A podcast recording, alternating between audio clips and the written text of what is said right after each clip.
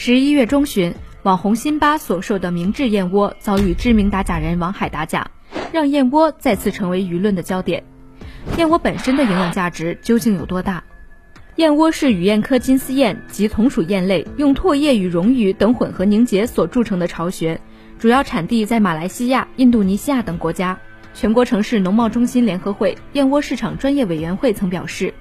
评价燕窝营养的标准不在于蛋白质，而是唾液酸。资料显示，唾液酸的学名叫做 N- 乙酰基神经氨酸，是一种天然存在的碳水化合物，其主要食物来源是母乳，也存在于牛奶、鸡蛋和奶酪中。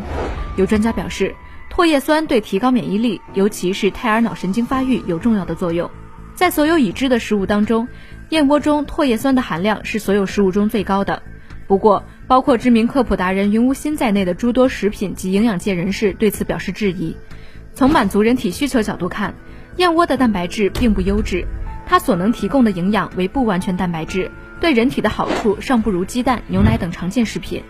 如果吃燕窝是为了补充唾液酸，显然是太贵了。毕竟纯的唾液酸在市场上也有销售，价格要便宜九成以上。在没有获得障碍的情况下，花大价钱买燕窝未必值当。